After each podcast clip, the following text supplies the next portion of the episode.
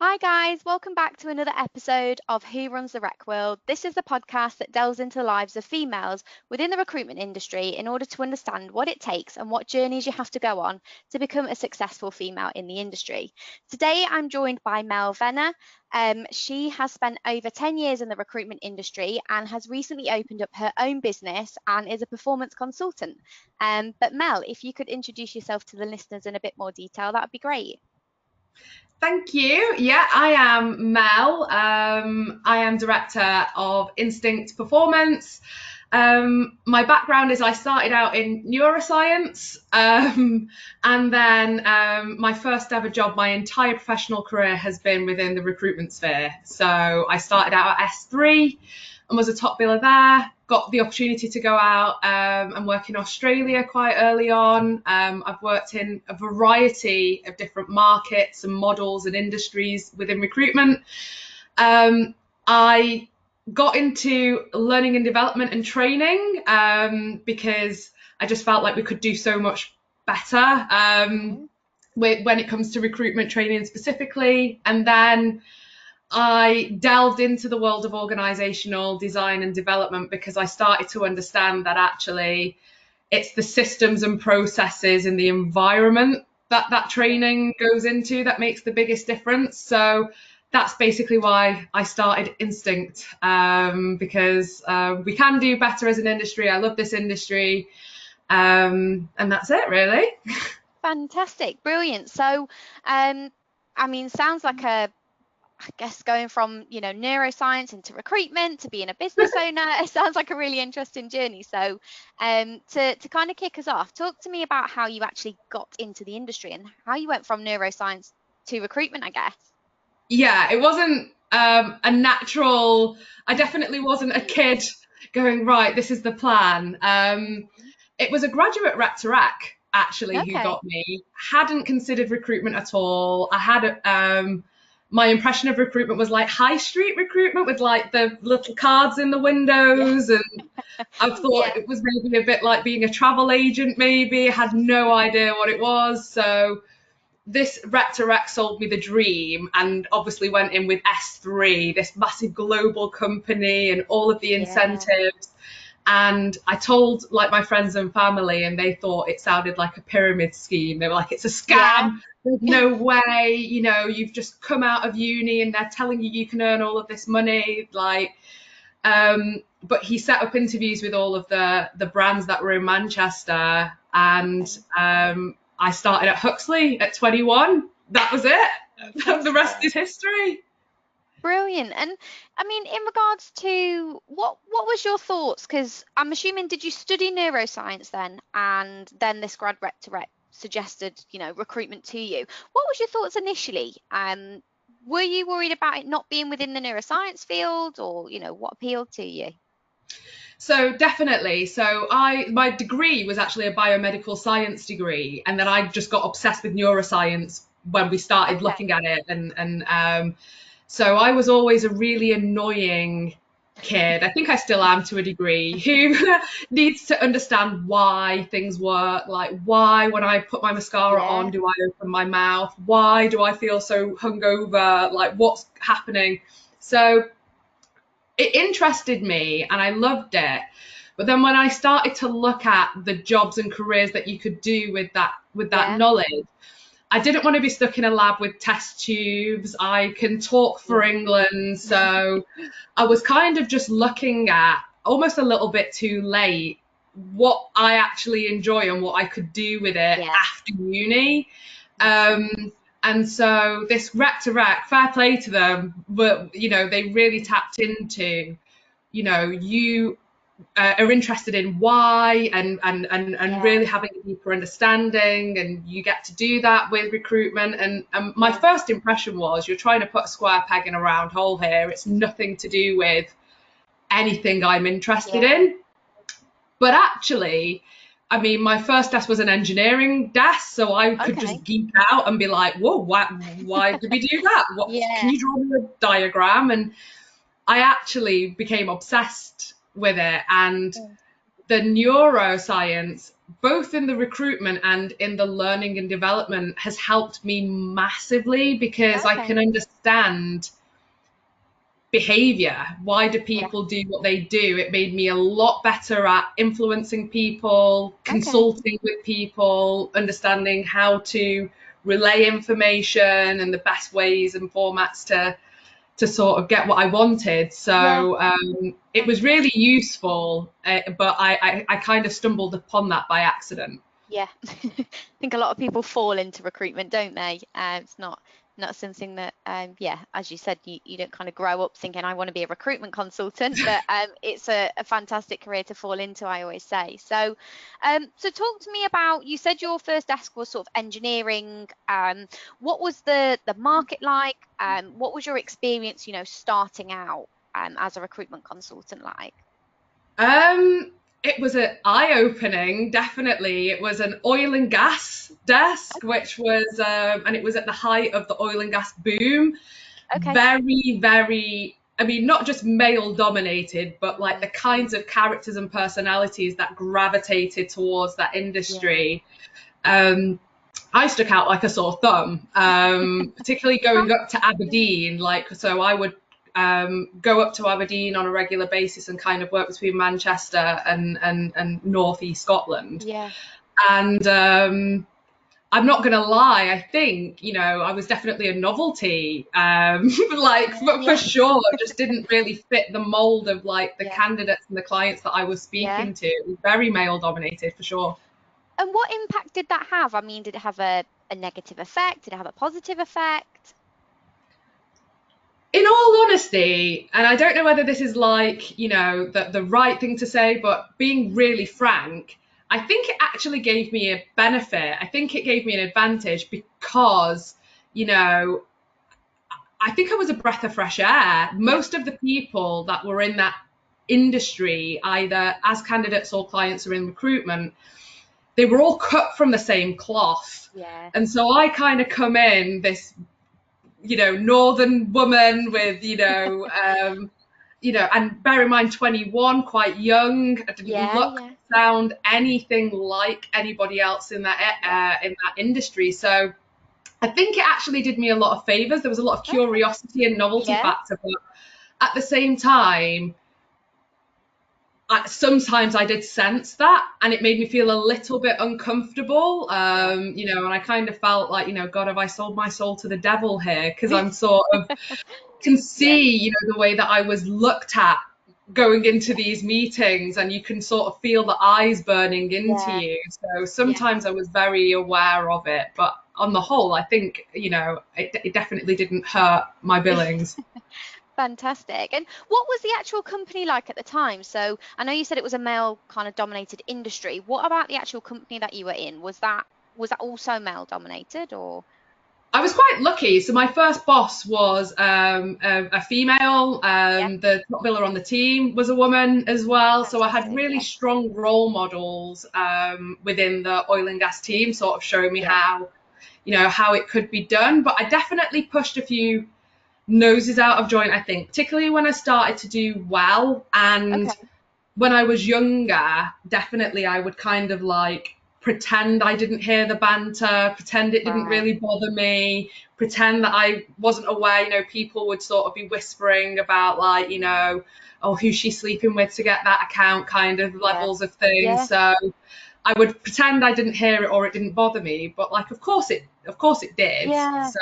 And how did you have to? Um, I would say adapt, but I guess you'd not been in a working environment before that, so I guess probably did did it seem normal to you at the time or um, you know did you have to i guess develop a bit of a thick skin or well this is one of the things that i would say like diversity can be a strength because my upbringing was quite an untraditional upbringing. So I had teen parents, um, multiple, um, my background is very, very mixed. So not just from um, like my heritage, but different cultures. I've got Caribbean and French and Irish. I was the first person in my family to go to university. Wow. So I sort of went into this world and then come back and no one could really relate to it. So what I would say is before I'd even stepped foot in the workplace, I was very used to being the only person like me in a room. So that was a really good thing because otherwise I would have sensed that I was different and yeah. assumed there was something wrong. Yeah. Whereas going into it, I kind of knew how to how to deal with it. But one thing that really did bother me was um, it was an award ceremony that I went to, and I knew that I'd done very well. But this particular award ceremony was all of the different regions and people from different offices, so yeah. people don't necessarily know who you are. Um, and there were a group of guys there, and they very assumptively they were like, "Okay, so you're an admin then," and the insinuation was like, "Oh, you should be lucky." You know that you've been invited, you know, and it's for billers only, and oh, you've got your free drink, your free bar, and then um, I know, I know. So I'm just like again, like, oh, and um, that award ceremony, I, I was the top contract uh, rookie for all of the regions in in and they read out my billings and you know I was one of the most successful people in the room. Amazing. And the look on their faces when I got that award and they realized it was me made me want to do well beyond any reasonable doubt. I was addicted then to making sure that you know the proof was in the pudding and that's what recruitment yeah. can give you the, the there's comfort in numbers you can't yeah. argue with them so Absolutely. you know to quote beyonce as i do often um, you know the best revenge was my paper the best revenge was being stood there and just having to listen to the md yeah. read out all of the things that i'd done and you couldn't Absolutely. argue with it so and did that change? So did that change people's perceptions of you? I know you said obviously um, towards the beginning there was a lot of kind of comments that you kind of just dismissed or ignored. Did, you know, being on that stage and being put as one of the top billers, did that change people's opinions and was, you know, did the comments kind of finish after that or was it still, you know, more of the same? I think it definitely helped. So yeah. it, because of the platform and because it was so public, yeah. um, what I definitely found were the comments from the guys stopped. And the thing that I loved the most was that I then started to get women from different brands who we were meant to comp- be competing against each other. But they would come up to me and be like, okay, so, you know, how are you doing this? Yeah. Can, you know, I'm struggling with this. And so women started to gravitate towards me. And I love that because rather than seeing each other as like competition yeah. and being like, oh, bitch, like, how's she done that? Yeah. Um, like, I, I started to, to, yeah, I guess I'd earned respect, and I should have had Absolutely. it from the start anyway. You should, yeah. you don't need to be yeah. that get respect, but I think it, yeah. it definitely helped. Yeah, I was going to say that. I mean, it's I mean, it's great what you did, and I, yeah, I would have loved to see the look on people's faces after saying, "Are you admin?" and then and then hearing about your success. But um, yeah, I think it's it's it's bad that you had to do that to gain that level of respect in the first place. Um, and, and and and and further than that, if I had been an admin, like I've been in recruitment long enough, they make the world go round. Like try and run a recruitment business without people who are on it, like and making sure that the yeah. the place doesn't crumble and fall. Like they're the pillars Absolutely. of it. So the disdain that they they you know they had that you know even if you know I had been that like well that meant that I didn't deserve to be in the room that I didn't deserve to to be there so I'd like to think the industry's moved on a lot yeah. since then, but you know. No, absolutely. So, so where did your career take you after that then? So after that, um, I went off to Perth. I went off to Australia. So I was 23.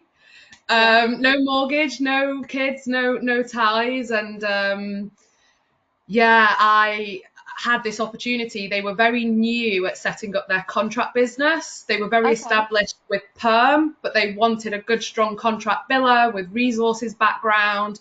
Um, and obviously, this had put me onto their map. Yeah. Um, And I remember at the time I had boyfriend and I was just kind of like, I'm going. Are you coming? You can come if you want, but like, I'm going. Mum, dad, see you later. It wasn't even a question. Yeah. They were just like, they were going to sort out the visa and everything. So I was just like, never been to Australia before, didn't know a single Yeah. person, but just said, I'm, I'm doing this. I'm, I'm gonna do it. opportunity, yeah.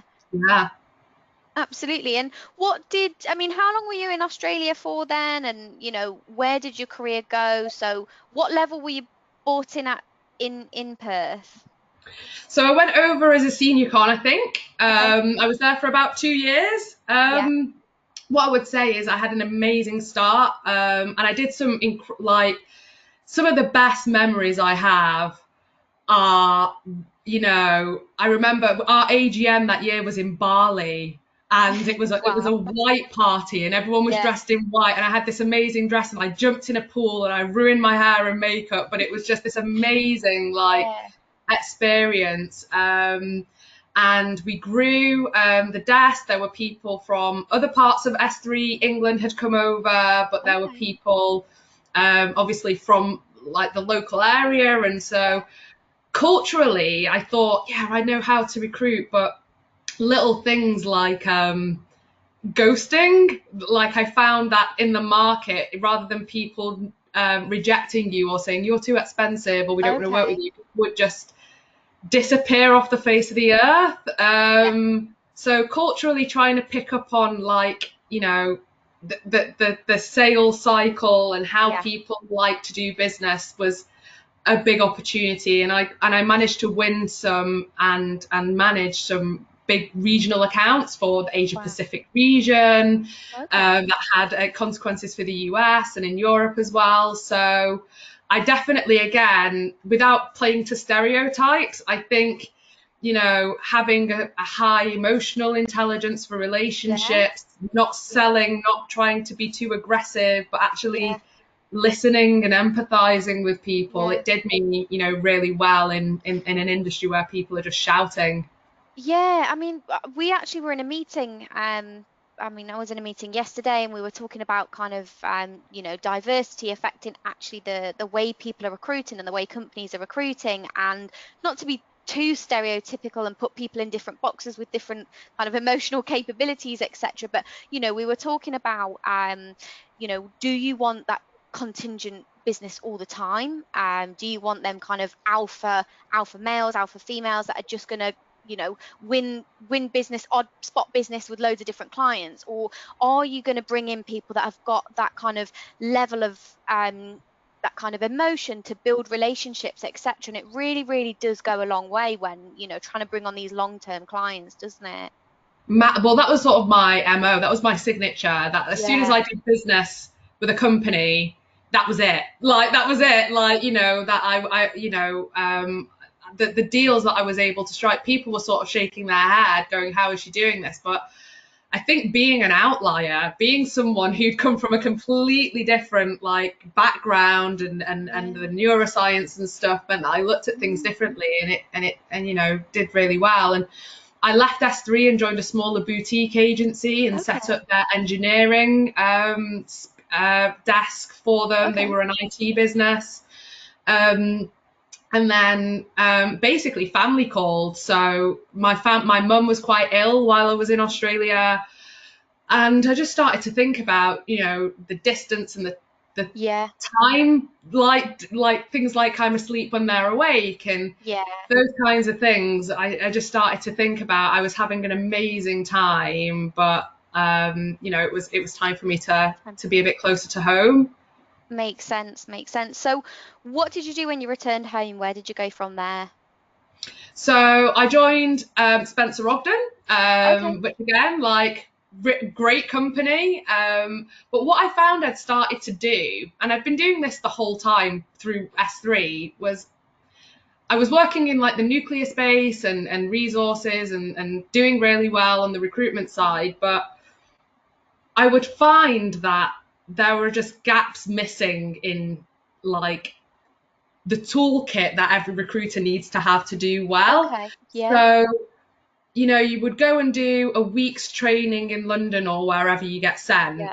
and then you get back and you've got this workbook that doesn't actually help you be able to make the calls. Yeah. So Yeah. I started putting together not just training sessions, but understanding that there's more than one way to skin a cat. Maybe you don't need a Yeah. training session. Maybe we just need better documents, better crib sheets, better Yeah. templates, like better processes, things that can just help automate and make things easier. So I started working on things like that in my own time, like my Yeah. evenings and weekends. I was thinking about how we can help like new starters Yeah, absolutely. give them the best possible chance and actually give Yeah. them the bits that I know is missing. Like if Yeah. you keep getting people who are get who keep getting stuck on the same thing, then something is clearly broken. Absolutely, yeah. Um, so a friend at the time was like, "Oh, well, you should get into training then."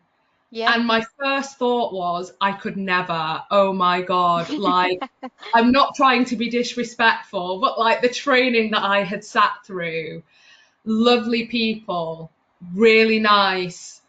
But I was just like, I know what it's like to be really hungry and I'm a smart person and just be like, this is pointless. I've got Yeah, a million calls to make. I don't know how I'm meant to use this. And like, you get on the phone to my clients and try this because I promise you it won't work. so I got an opportunity with Liquid personnel who were completely different. They were doing social care and healthcare. Okay. Um, and um, they were like, okay, so you've done neuroscience, you've been a top biller. If you could do, you know, L and and, and D training, how would you do it? Um, and um, it was great, and there was an amazing, uh, I, again, sort of key to, to sort of the, the, the main points in my career. Um, amazing woman called Alison, um, who's a strong female leader in the in the recruitment industry, and um, yeah, like I had freedom to to start implementing new things and redesigning things and throw away the rule book to an extent in terms of Yeah. how things had been done. Yeah. And sure enough, the results came. Yeah, and I bet um, I I know you said you had obviously worries about um, knowing what it's like there to sit through the training and think this is this is a time waster. I think um, you'd obviously been so successful that I'm I'm sure your training was so you know coming from such a credible place from from the success that you'd had. How so at this point with Liquid was it a pure L and D role or were you still doing 360 and doing L and D or it was a pure L&D role and to be honest Okay. with you that credibility is something that I did worry about because Yeah.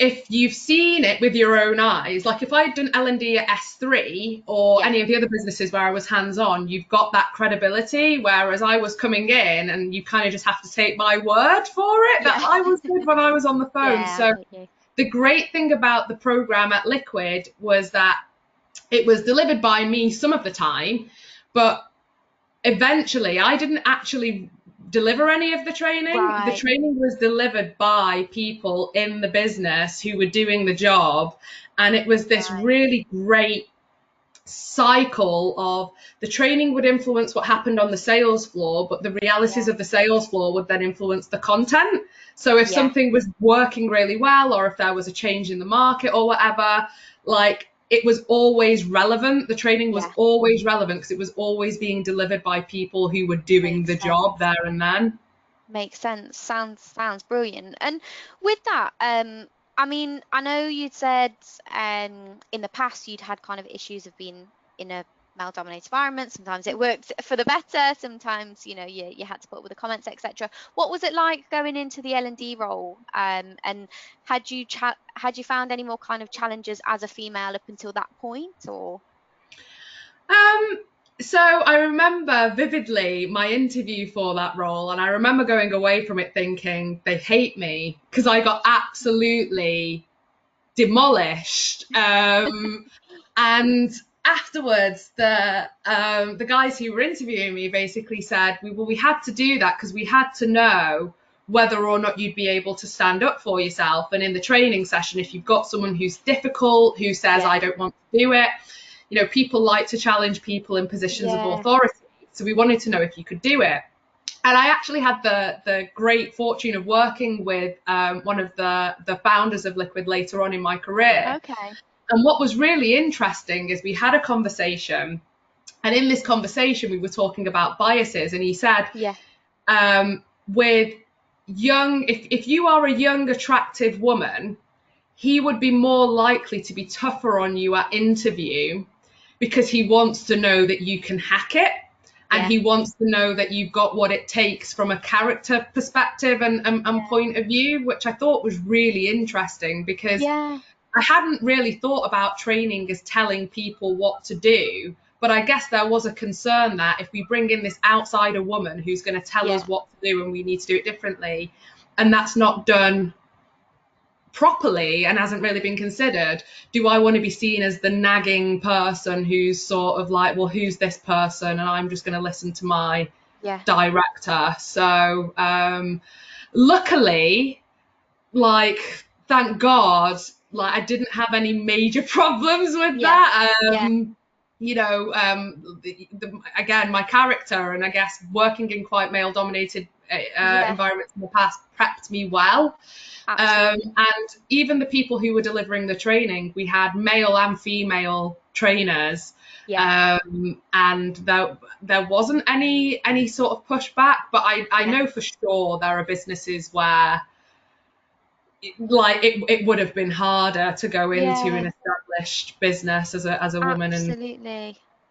Yeah, Yeah. absolutely. And sometimes it is just that unconscious bias bit, isn't it? Um, you know, or or even like you said within that interview, him saying that they he perhaps would have grilled you a little bit harder to see if you would crack under the pressure as opposed to a male coming in and then potentially just grilling him the same as Well, the anyone else. Yeah. The assumption was because I pulled him on this and I said, why specifically young? And he specified attractive and, and, and female, Yeah. like why? And he said, well, because I would assume that their life has been easier up until that point. Yeah, Because, you know, like people would just be dying to do things for them. And I thought that was just so interesting because I was looking at it like, really? That's going to be easier? But Yeah. it just goes to show and having these conversations now you you actually can start to get under the skin Yeah, of yeah. why things are the way they are. Fantastic. So, if you don't mind me asking, what was going on within, um, you know, I always like to touch on kind of personal life as well as um, work life because I know recruitment. What I think, um, like you said earlier, you know, um, uh, I guess a, a a 360 consultant is just as important as an admin. And I, I think when you're in recruitment, no matter which job you're in, you you still work the hours which aren't, you know, it's not nine to five, whether you're doing the admin out of hours or whether you're making calls out of all out of hours. So always like to understand what was going on with your personal life and you know what you kind of had time for and how you balance things, etc. yeah so i mean as i said right at the start of my career i was kind of like i'm not really interested i just doing me you know i was having Yeah. it was it was absolutely all about what my needs were um and i thought it was really interesting so the guy that i was with at the time who was telling me it was a scam and a pyramid scheme. As soon as he saw my brand new company car get rolled off a truck outside the flat he got into recruitment. So he's a recruiter now literally still. Um and so he kind of got it at the time because he was obviously working you know really long hours. But Yeah. what i would say is particularly when I started getting to the point in my career where I was thinking about kids even being anywhere on the horizon, and you know, Yeah. when I moved back to England, then I've always been really honest and put cards on the table with anyone Okay. that I interviewed with. And um, I know that's not the done thing, but for me, women are different but equal. So Yeah. we're equal, but like for all of the equality that we're fighting for, the biology is undeniable. We have to carry this thing. We've got to, you know, we got to feed it. We've got to, you Yeah. know, there's time to recover. So um, it does nobody any favors by pretending those differences don't Yeah. exist. And the way that I see it, you know, I've always been upfront about asking at interview about maternity pay, maternity leave, because I'm serious about my career and I don't want to choose. Yeah. I'm sorry, I don't want to choose. Men don't have to choose. Yeah. I don't want to have to choose. And I've been really fortunate because I found a partner who's on the same page. So he's yeah. asking about enhanced paternity and paternity Fantastic. leave because without him on board, I'm going to be the one stuck holding the baby. And so it's something that I don't think gets it's not just doesn't get talked about. I don't know we we necessarily think it through that. Your choice of partner is actually really important for your career in terms of like you know who's who's who's expected to do the cooking and the cleaning and the shopping and the yeah. you know that and the other. Like if it's not equal at home it's you're going to find it a lot harder to equal you know outside of the home. So I know that it's scary, but the way that I always think about these conversations and what I tell myself is that I shouldn't be squirming for bringing it up. Yeah. The other person should be squirming if they've not considered it or yeah. it's something they don't think about. Like that's it shouldn't be awkward for for me because yeah. you can't work as if you've not got kids. You can't raise your kids yeah. as if you don't work. So I basically have conversations with them and this is like my approach. The conversation yeah. i have is i don't want to choose. You you know men don't have to choose. I'm serious about my career. Let's talk about measures of success that don't revolve around number of hours that don't revolve around uh, location that revolve around quality over quantity yeah. and trusting people and women specifically to manage their own time. And let me tell you, it takes a brave person, man or woman, to actively disagree with those statements, to sit there and go, no, I like, so I've been very forward about this is mm. what I expect. And if you don't agree, you have to say the words, you have to actively disagree yeah. that I don't deserve equal opportunity. Yeah. So what a lot of people do is don't have the conversation, then yeah. the status quo is the default, and then you've got to ask above and beyond. And I just make yeah. sure going into any business that no, the default is I don't want to have to choose. How are you going to support me? Yeah. I don't want to have this conversation when I'm hormonal and vulnerable. Yeah. I want to talk to you about it because I'm committed and serious about my career. And yeah, if you want to sit there and tell me that you don't think that I should have that, then you know. Yeah, I, know person. Yeah, so me and you spoke about this um obviously prior to prior to recording the podcast, and it it really kind of um I guess opened my eyes to it because I think I think sometimes females see it's not a negative, but they see the fact that they're going to want maternity at some point as a negative and they're afraid to ask for it and afraid to ask if that's in place because of the way it's going to be perceived. But I love the way that you said that you position it um, and actually confirms that you're really serious about your career and you don't want to have to choose between the two as opposed to it might be you know i think people fear that it's perceived as oh i'm going to want all this time off a little bit later on down the line so um, yeah love the way that you position it and yeah you're exactly right um, if anyone disagrees then yeah they're they're disagreeing that you don't get the the kind of equal yeah and like and to say it and look me in the whites of my eyes is a lot harder than let's yeah. hope that i think what happens now is let's hope that she never mentions it and yeah. then you know when you're in a position where you maybe already pregnant or you're trying for you know for um to get pregnant it's it's a lot you know it's a very emotional conversation you're having and it shouldn't be emotional it should be a really rational logical explanation. And a lot of business owners that I know in recruitment are dads. Um, you know, yeah. so you know they don't they don't have to choose. So yeah. it's Why? it's you know yeah. exactly exactly. And and I and I think in talking about it and raising it, you're demonstrating that you're serious about your career. That this isn't something that you're just going to do. I think uh, the the fear a lot of people have is, oh, we're going to lose this person. We're going to invest and train her and then she's going to go off and we're going to lose our investment. Yeah. If we boil it down, I think that's what a lot of people yeah. think. Whereas if you have the conversation up front, which is, I'm not going anywhere, why would I want to go anywhere if we're having the conversation I think we're having, which is that I can do really well and add lots of value, yeah. and I can also have a family. Yeah, Those two absolutely. things aren't mutually exclusive. Absolutely. And so you said you bring this up at interview. How has that been?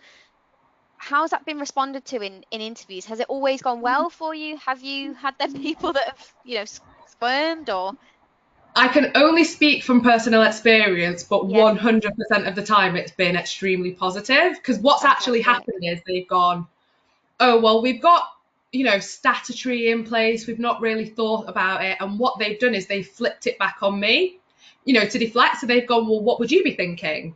Yeah. And so it's actually put me in control in terms yeah. of being able to design what I would what I would want. So you know, one one place offered me, you know, 12 months, um, yeah. you know, uh, maternity, but with like, okay, we'll give you full pay for this section, and then okay. we'll start transitioning you back for this section, and yeah. this is how it will work, you know, after that.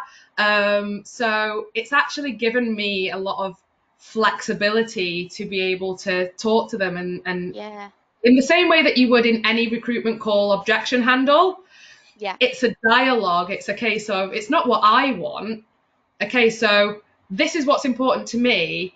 Are there a set number of hours you would want me to be available or a certain, you know, core hours that I can be available for, but the rest of the time I can be flexible? Because yeah. again, you're showing willing. It's not about I'm not trying to get away with having a baby and getting paid yeah. for it. I want to be, actually be able to to work. So yeah involving them in it um, has meant that actually, yeah, I've made a lot of people very jealous in the past with like yeah, some of the packages imagine, that I've yeah. managed to secure for myself, and that's just because I I made the first move. That's why. Absolutely.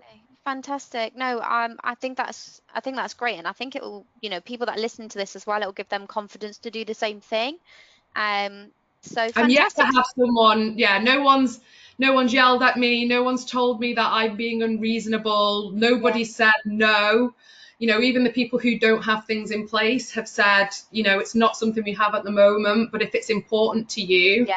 let, let's have a discussion about it. So, yeah, I would just say, yeah, I've not had any negative response from it so far. Great. Great. Okay. Um, so going back to the career journey, then talk me through um, I guess from from liquid to to where you are now and setting up your own business. Yeah, so um, I left Liquid and um, joined um, another firm called Talent. Um, and very quickly, um, I established that, you know, the organizational development piece and the systems and processes, almost like right at the start of my training career when I realized it wasn't always about training, maybe you need a process. Yeah. Um, I started to get really interested in not just how do we close the gap, but there must be ways to create high performance cultures like that are baked in, that have got psychology baked in, a bit yeah. of Derren Brown esque, like nudge theory. Like there must be a way to just create an environment where you can't fail, that everything's yeah. sort of in place. And so I became chartered uh, with the CIPD for okay. organizational design and development.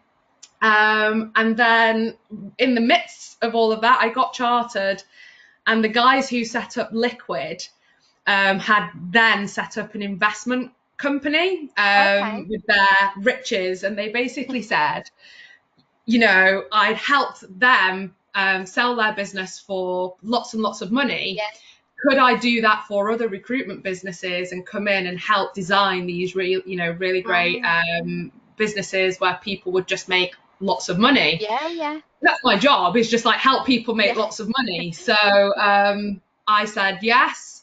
Um, unfortunately, three months into that, um, one of the founders decided that actually it wasn't for him. Okay. And that was COVID times. Right. So I was kind of like, oh my God, what am I going to do? Yeah. And um, the guys were, were amazing in supporting me. And they basically said, you know, based on what they'd seen firsthand, like you said about the credibility of being on the phone, yeah. what they'd seen firsthand, what I, the impact I could have on a business. The things that I started to create for them, they were like, yeah. "Now's the now's your time, Mel. Start up your own business." And I was kind of like, me now? I can't, I don't know what I'm doing. I've never done anything. And they're like, no, you have, you do. Like, come on. And so, yeah, um, I, um, yeah, decided that, that that's what I wanted to do. Um, and yeah, that's, that's, that's where I am. That's where you find me. Fantastic. And talk me through your business at the moment then. So what, what does it offer? So, it offers four things at the moment. So the first is sales training because it's what I know, it's my bread yeah. and butter. Um, like I say, I'm I, I've seen recruitment training which is still like from the 80s or 90s and yeah. what I've seen more so is you know training where it's you have to say it this way, say this yeah. and say it in this way. And if that's not your style of sales and that's just not how you talk, it's yeah. really stressful and it can make you doubt, you know, that you're good enough. Um, yeah. And um, so I, I, was like, no, we're redoing, we're redoing sales training where it's about understanding the psychology of decision making and influencing people and just giving people tools to be able to have their own brand of sales. Yeah. That sounds authentic. So we do sales. The second thing that I do is leadership training because, again, I think specifically in recruitment, but generally, we tend to promote people who are very, very good billers or good at their jobs into management positions, and we don't give them any of the tools they need to manage people. Um, so they get very good at managing KPIs and numbers, and not very good at managing people. And so um, I've got whole um, a whole service around leadership. The third is around, at the risk of doing myself out of a job, train the trainer. Because internally, I think having someone in your business yeah. who can design solutions for your business, deliver them in an engaging way, can evaluate them and like yeah. actually talk pounds and pence as opposed to just oh, you click through these videos and here's a checklist. Like, what does yeah. that mean? So I've got a service on that. But by far and away, the runaway part of my business has been around diversity and inclusion, believe okay, it or yeah. not. Um, because um, I think in the wake of Me Too, um, Black Lives Matter, yeah. Um, a lot of people are talking about diversity and inclusion, and no one really knows what to do though. Like, yeah. people are worried about, you know, cancel culture. I've got people worried that I can't say anything. I'm going to get my head bit off. Yeah. People saying they're woke or PC. So, my diversity and inclusion, I do talks about the neuroscience of it. Yeah. Um, and I offer training that's based around, you know, let's be honest about the fact that there are cons to diversity yeah. as well as pros. You know, we talk about culture fit. Let's have an honest conversation about what diversity and inclusion is and what it isn't and the business cases for it. Let's talk about the legalities of it, you know, because a lot of people are sailing very close to positive discrimination. I know you're trying to do the right thing, but like we've got to be aware of the law yeah. how to challenge and be challenged. So if you feel as though, you know, you're not comfortable, whether you're the person calling someone out or whether you're the person being called out, that's a very emotional conver- like place that you're both yeah. in. Um, so training around how to move that from an emotional place to a logical one. Yeah. And then the last one is around how to um, increase diversity for your clients and in the supply chain yeah. in at large. So, you know, particularly I know in tech, lots of businesses and, and in engineering want, you know, um, want increased diversity. So it's about how you can evidence what you're doing and it's coming from a, a genuine place, not just, yeah. uh, you know, brand exercise. So Absolutely. I do training, um, I do short courses, long courses, and then there's also the organizational development piece. So if people want me to go into their business and basically just yeah. do the whole thing for them, I can do that as well. Fantastic. I mean, it sounds like um, it sounds like COVID perhaps came at the right time for you to, you know, be able to utilize and leverage all, all the experience that you've got and put it into, you know, into your own business. Um, if if anyone listening wants to get in contact with you about um, you know your business and the services that, that you offer, how can they do that? Yeah, so um, reach out to me on LinkedIn. You can drop me an email. Um, so my email is mel at instinct um, hyphen performance.co.uk. Um, but yeah, Instinct Performance is on LinkedIn, um, and our website is instinct-performance.co.uk. Fantastic. Um, so I guess to to round the podcast um, off, then love to hear about. Um, I love how open and honest you are about the journey that you've had um, as a female. You know, asking for maternity packages. You know, before even being, you know, something that's in the near future, I guess. Um, how would you, or, or, what tips would you give to um, an aspiring female within the recruitment industry in order to, you know, to, to aid success? Um, so I've got three three yeah. things that I would say um, to them. So the first is, if I could go back in time, I would tell myself fear isn't a good enough excuse. Yeah. So fear on its own is not a good enough excuse not to push for things because yeah. I was paralyzed by the fear of rejection. What if they say no? Or the fear of failure? What if I go for it and then like I end up making myself look stupid. Um, and nobody is keeping score. I promise you, no one is keeping score. So yeah. don't let fear on its own just limit you and stop you yeah. from finding out how good you really are. I would say number two, compete with yourself, not with other people. Like as long as you are progressing and you're learning and you're getting better, then you're winning. People will respect you an awful lot more if you you know maybe put yourself out there and you go god that didn't work right? Yeah. You know on to the next one and move on. Than if you just play it so safe and you're doing the bare minimum that you don't yeah. make any progress at all. Yeah. And the last thing i would say just you know i talked about it when i was talking about maternity but just in general whether it's a promotion or you know whatever it is always make the first move for the things that you want. Don't wait for them to come up because you're on the front foot then. And as a follow up to that, if you don't get the answer you want, find out what needs to happen. Yeah. Because I think a lot of people don't ask because they say, well, what if I don't get it? What if I say I want a promotion and they go, no, you know, you're not ready? Yeah. Then they're crushed. That's just the start of the conversation, like I would say, if you don't get the answer you want, okay, what needs to happen? What do we need to have in place? What do I need yeah. to do? Where do we go from here?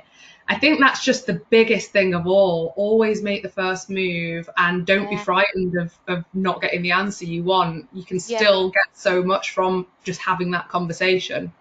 Absolutely. Fantastic. Well, I think there's some great, great tips there. Um, and I guess proofs in the pudding with, you know, making the first move and, and what you've discussed about just simply asking about the maternity packages um, for yourself.